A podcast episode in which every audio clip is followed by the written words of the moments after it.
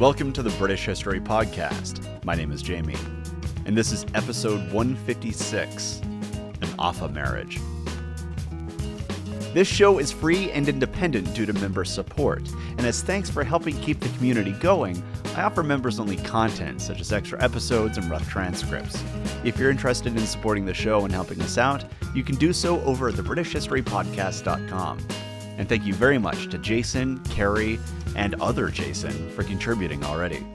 And here's what we're talking about over on the members feed this week. Starting in the late 8th century, while the rest of Europe went in one direction, the cultures that were growing in Scandinavia went another way. Their art, literature, and religion all developed on a different path. Perhaps it was this unique perspective that allowed them, over the course of several hundred years, to open brand new trade routes and dramatically expand existing ones. It could be why they had the audacity to settle new regions, while also taking other territory from stunned and overpowered Western kingdoms.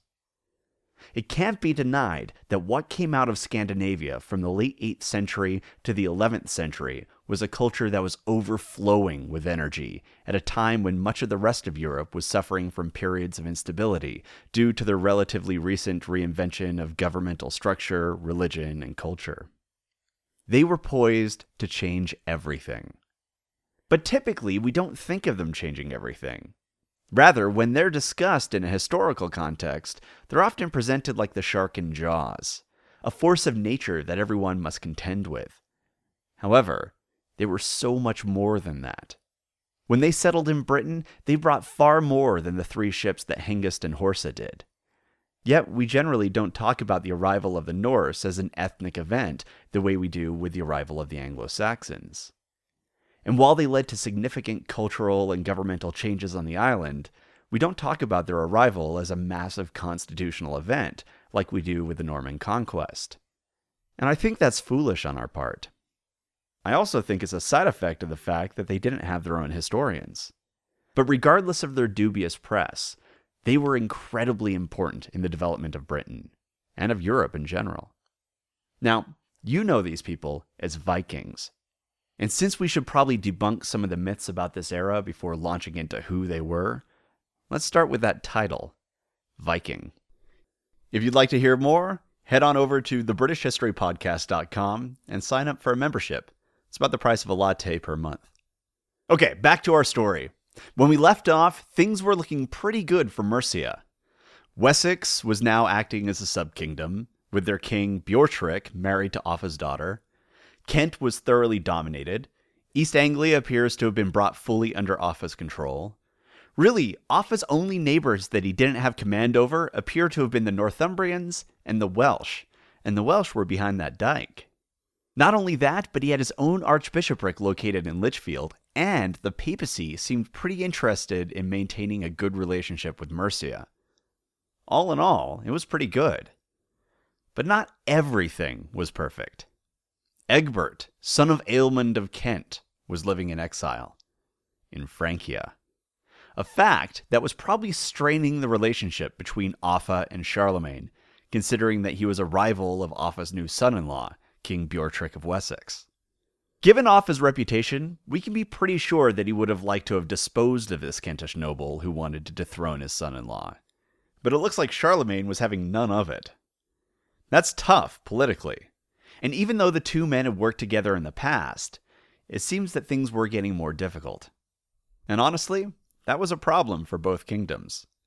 Like we talked about last week, trade in Europe was flourishing, and it appears that Mercia and Francia were no exceptions. To have an interruption of trade would have been bad for both of them. While Francia was undoubtedly incredibly powerful, Mercia was no wallflower, and it was gaining in stature on the European stage. It's always better to have allies than enemies, and something needed to be done to shore things up. So we're told that in about 789, Charlemagne made a proposal. His son, Charles, would marry one of Offa's daughters. This would likely help smooth over some of the ruffled feathers, and I'm sure that Charlemagne also realized it would also have a rather dynastically advantageous side effect by giving his future grandson a claim on Mercia. But it looks like Offa didn't miss that possibility, because he responded that such an arrangement would be fine, provided that his son, Egfrith, would marry one of Charlemagne's daughters. That way, in the first marriage, all the offspring would be part of Charlemagne's dynasty, but the second marriage would result in the offspring being part of the Iclingas. So he wanted an even exchange. It was a bold move when considering what was at stake. When looking at this event, Modern scholars such as Whitlock suggest that Offa might have been powerful enough to at least aspire to equality with Charlemagne, and in some cases, he might have actually approached him as an equal. However, this is not an uncontroversial opinion. After all, Charlemagne was the most powerful European ruler to date. He held an immense amount of land, and his foreign contacts were extensive and equally impressive. He was allied with the king of the Persians, the emperor of Constantinople, the emir of North Africa, the governor of Barcelona, the king of Asturias, and the kings of the Irish, and many others. Charlemagne was. Well, he was Charlemagne. Not only that, but seven years earlier, he had massacred the Saxons at Verden, executing 4,500 of them after they had already surrendered. This was not a man to be trifled with nor in any way was he soft. And I'm telling you that because some scholars look at Offa's response as an indication that he saw himself as Charlemagne's equal. Unfortunately, we don't know Offa's mind, so we don't know how he viewed his position on the world stage. But he did strut his stuff on occasion. We've seen how he dealt with the Archbishop of Canterbury, the papacy, Wessex, Kent, East Anglia. Offa was certainly powerful on his own. And from our vantage point, we know that Charlemagne held more power and was also on the path to become emperor. But Offa didn't know that. So maybe he did see himself as being on the same level. However, even if he did see things that way, it doesn't look like Charlemagne agreed. We can say that because when Offa suggested that, in exchange, Egfrith should marry one of Charlemagne's daughters, Bertha, we're told that Charlemagne became, quote, somewhat angry, end quote. You're going to see that that's an incredible understatement, and that it's pretty clear that this was not an arrangement between equals. Charlemagne didn't want any dirty Mercian to touch Bertha. Some have argued that part of the reason for Charlemagne's reaction is that it's one thing to have someone's daughter come to your court, and it's quite another thing to send her away. However, I think that's incorrect, because he had already shown that he was willing to marry off his daughters to foreign leaders. This was not a possessive father dealing with fears of an empty nest. His daughters were a valuable commodity to be given to major heads of state. For example, he contemplated marrying his eldest daughter to the Emperor of Constantinople. There were concerns with claims to the throne to be considered, and Charlemagne had to keep in mind what was most politically useful fundamentally wasting a marital connection in a comparatively small kingdom on an island at the edge of the world, well, that just wasn't as useful as one of the major continental or Mediterranean powers. Beyond that, there is an interpersonal aspect to this. It appears that Charlemagne felt that by arranging this marriage, he was doing Offa a solid. He was Charlemagne, damn it. And while things might have gotten a bit tense, he was still willing to let his son marry one of Offa's daughters as a show of good faith that they were still friends. And then Offa comes along and looks a gift horse in the mouth. Well, that would make someone, quote, somewhat angry, end quote. Now, we're not sure why Offa felt bold enough to put this idea forward.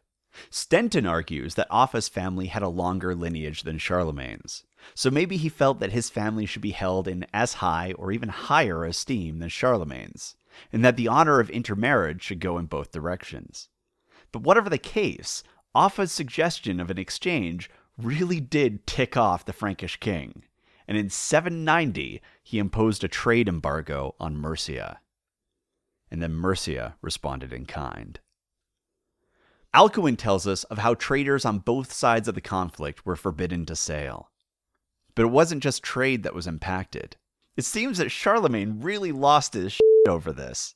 We're told that in the midst of this diplomatic temper tantrum, Charlemagne even accused Alcuin of being disloyal to Francia, and that he was secretly on the side of Mercia.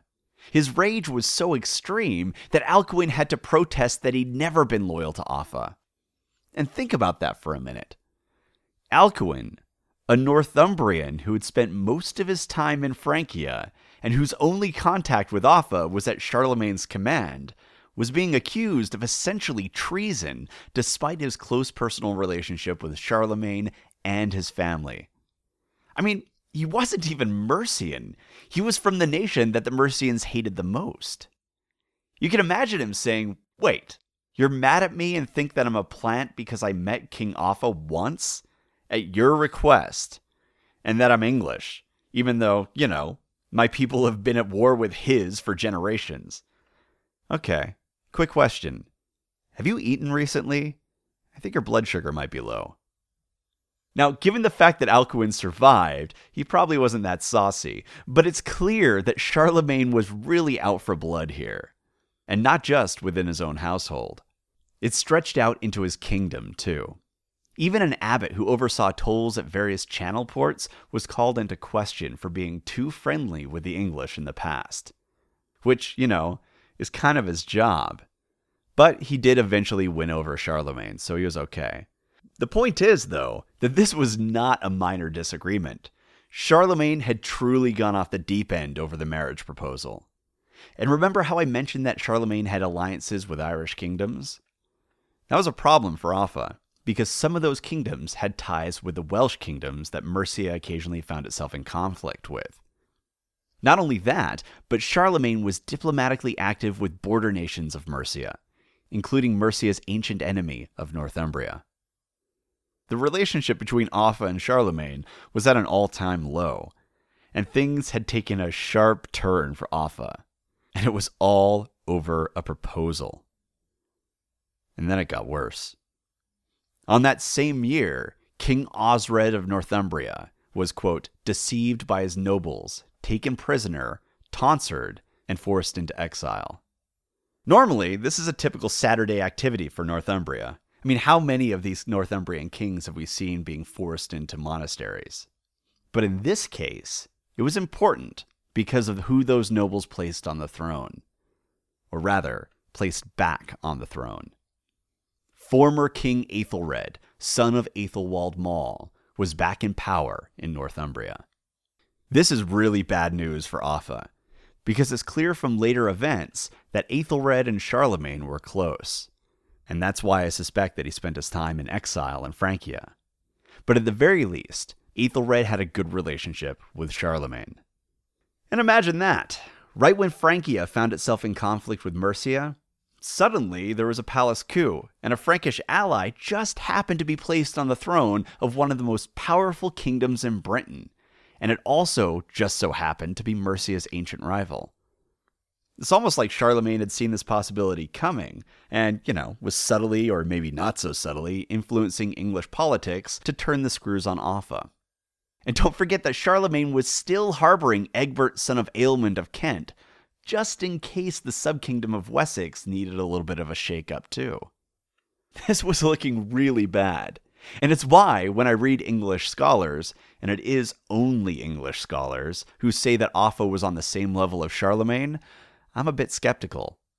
He certainly engaged him as an independent leader, and it does appear that on occasion he felt like he was an equal, at least where marriage was concerned. But they weren't equals. Offa was powerful, but Charlemagne was on another level.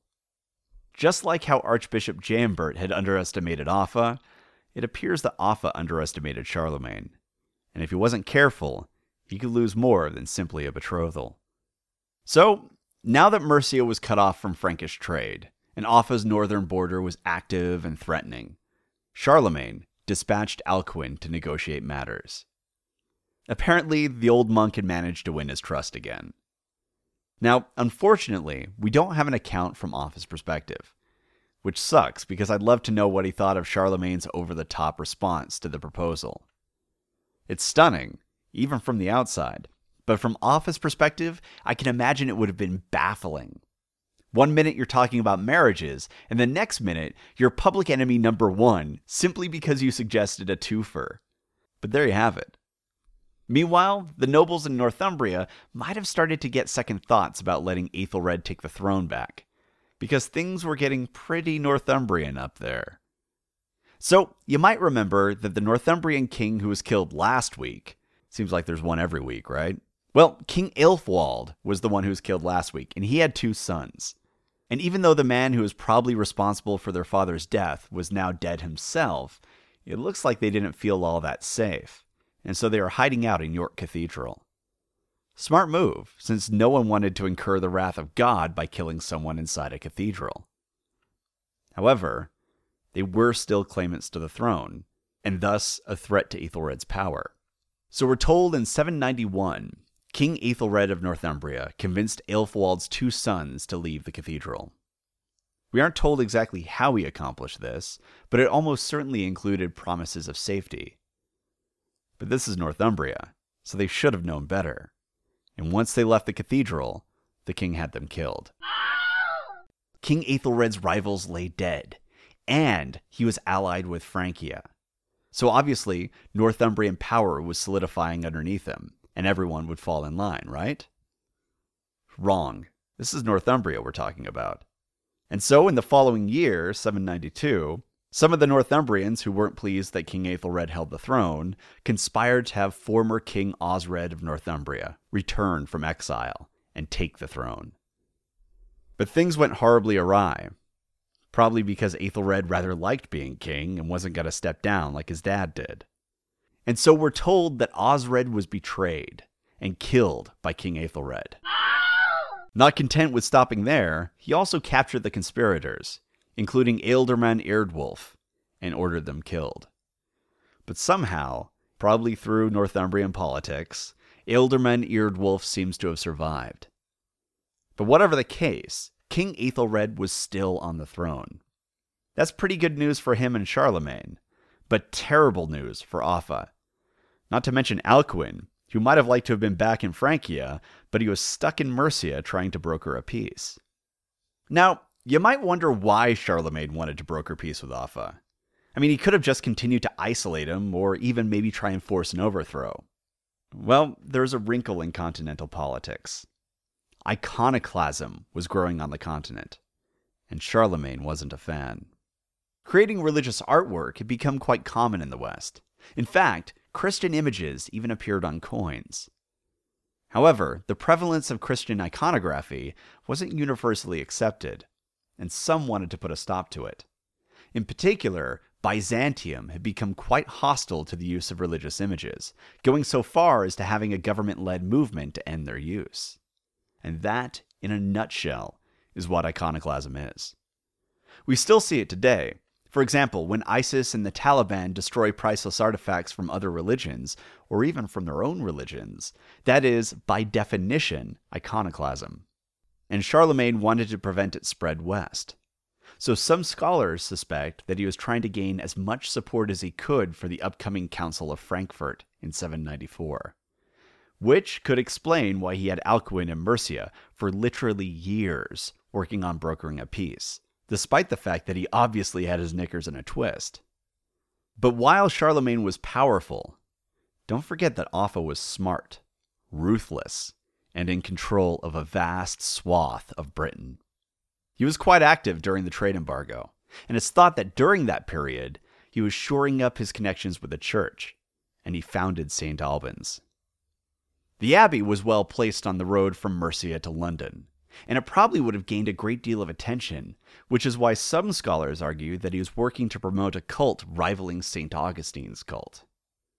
You know, St. Augustine of Canterbury. Apparently, Offa's feud with Canterbury knew no bounds. Even Augustine, who has long been dead, was getting hit with some of the splash damage. Though, to be clear, that is only a theory, and for the first 200 years, St. Albans has largely an obscure history, so it is hard to say how much attention the abbey truly gained, and say with certainty why it was built. But it does look like it was built by Offa at around this point. And it wasn't just religious matters that Offa was tending to. Now, Osred of Northumbria was probably Offa's best chance to alleviate the Northumbrian Frankish threat on his northern border but it didn't work out, and Osred was dead. So we're told that on that same year, 792, Offa put his own plans into motion. Since King Aethelred wasn't going anywhere, he would have to neutralize the threat another way. marriage. Offa's daughter, Aelflaed, would marry King Aethelred of Northumbria. The dynastic link would hopefully strengthen the relationship between them and ensure peace. Though, frankly, given how chaotic Northumbria was, who could say how long that would reasonably last? And as a side note, this might have been Offa's only involvement in Northumbrian politics. That place was just too damn messy to really get involved. And then, on the 12th of August, 792, King Offa finally got some good news. Archbishop Jaenberht was dead and buried at St. Augustine's Abbey. I know that sounds rough, but let's face it, those two men really hated each other, and this was probably the glimmer of hope that Offa was waiting for. And he didn't waste any time in pressing his advantage over Kent and appointing a successor. Aethelheard, the abbot of Louth and Lindsey, was appointed. A Mercian now held the see of Canterbury. Sure, Offa might have problems with Francia, but he had the English Channel between him and Charlemagne. And back at home, things with Canterbury were calming down. On his western border, he had his formidable Dyke. To the north, his son in law ruled over Northumbria. And to the south, his other son in law ruled over Wessex. Charlemagne might command incredible power on the continent, but Offa wasn't on the continent. And in Britain, Offa was king. If you have any questions, comments, or concerns, you can reach me at the British History Podcast at gmail.com. And as you know, we're on virtually every kind of social media out there, and you can find links to all of them at thebritishhistorypodcast.com. All right, thanks for listening.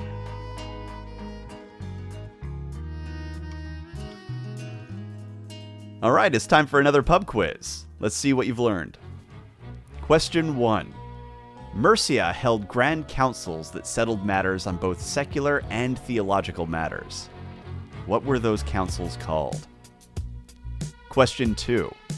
How did King Aethelbald die? Question 3. King Aethelbald probably left a large number of illegitimate heirs to the throne thanks to his nun habit. What three things did King Offa do to deal with the threat that they posed to his son's inheritance? Question 4. The 8th century was a period of immense growth and change in Britain. Populations were being relocated, the relationship between the nobility was changing, and communities began to specialize. These changes were the result of the Anglo Saxons focusing more upon what? Question 5. The Mercian views regarding women set them apart from the other Anglo Saxon kingdoms. How was this reflected in their approach to rule? And there are two points available on this one. Question 6. What is a pallium? Question 7. True or false? Queen Cynethryth of Mercia had her own coins, and they were the most numerous of European coins featuring a female ruler for that era. Question 8. True or false? Jaenberht never became the Archbishop of Canterbury. Question 9. True or false again? While Offa's Dyke is impressive, it wasn't as long as Hadrian's Wall. Question 10. When somebody, probably Jaenberht, wrote to the Pope with a bunch of accusations, what accusation was made, and who did it implicate? All right, let's see how you did. Question 1. Mercia held grand councils that settled matters on both secular and theological matters. What were those councils called? They were the Councils of Clofesho. Question 2. How did King Aethelbald die? He was killed by his own bodyguard. Question 3. King Aethelbald probably left a large number of illegitimate heirs to the throne thanks to his nun habit. What three things did King Offa do to deal with the threat that they posed to his son's inheritance? 1. He killed as many of them as he could. 2. He got the church to make a new rule stating that only children of a legitimate marriage could inherit. And 3. He had his son consecrated. Question 4. The 8th century was a period of immense growth and change in Britain. Populations were being relocated, the relationship between the nobility was changing, and communities began to specialize. These changes were the result of the Anglo Saxons focusing more upon. what? They were focusing more upon trade. Question 5. The Mercian views regarding women set them apart from the other Anglo Saxon kingdoms. How was this reflected in their approach to rule? And there are two points available on this one. One, women were able to wield power as queens and be active rulers. And two, a king's eligibility to rule came not just from his lineage, but also from who he was married to. Question 6. What is a pallium? A pallium was a broad strip of cloth that marked investiture. So basically, it was a magic scarf that said, This guy is the Archbishop. Question 7. True or false? Queen Cynethryth of Mercia had her own coins, and they were the most numerous of European coins featuring a female ruler for that era. True. Question 8. True or false? Jaenberht never became the Archbishop of Canterbury. False. He was the Archbishop of Canterbury. That was what made him such a problem. Question 9. True or false again? While Offa's Dyke is impressive, it wasn't as long as Hadrian's Wall. False. Even the most conservative of estimates place it at the same length as Hadrian's Wall, with most scholars saying it was 50% longer. Question 10. When somebody, probably Jaenberht, wrote to the Pope with a bunch of accusations, what accusation was made, and who did it implicate? The accusation was that there was a conspiracy to overthrow the Pope, and it was squarely pointed at Charlemagne and Offa. Okay, I hope you did well, and I'll see you on the next pub quiz.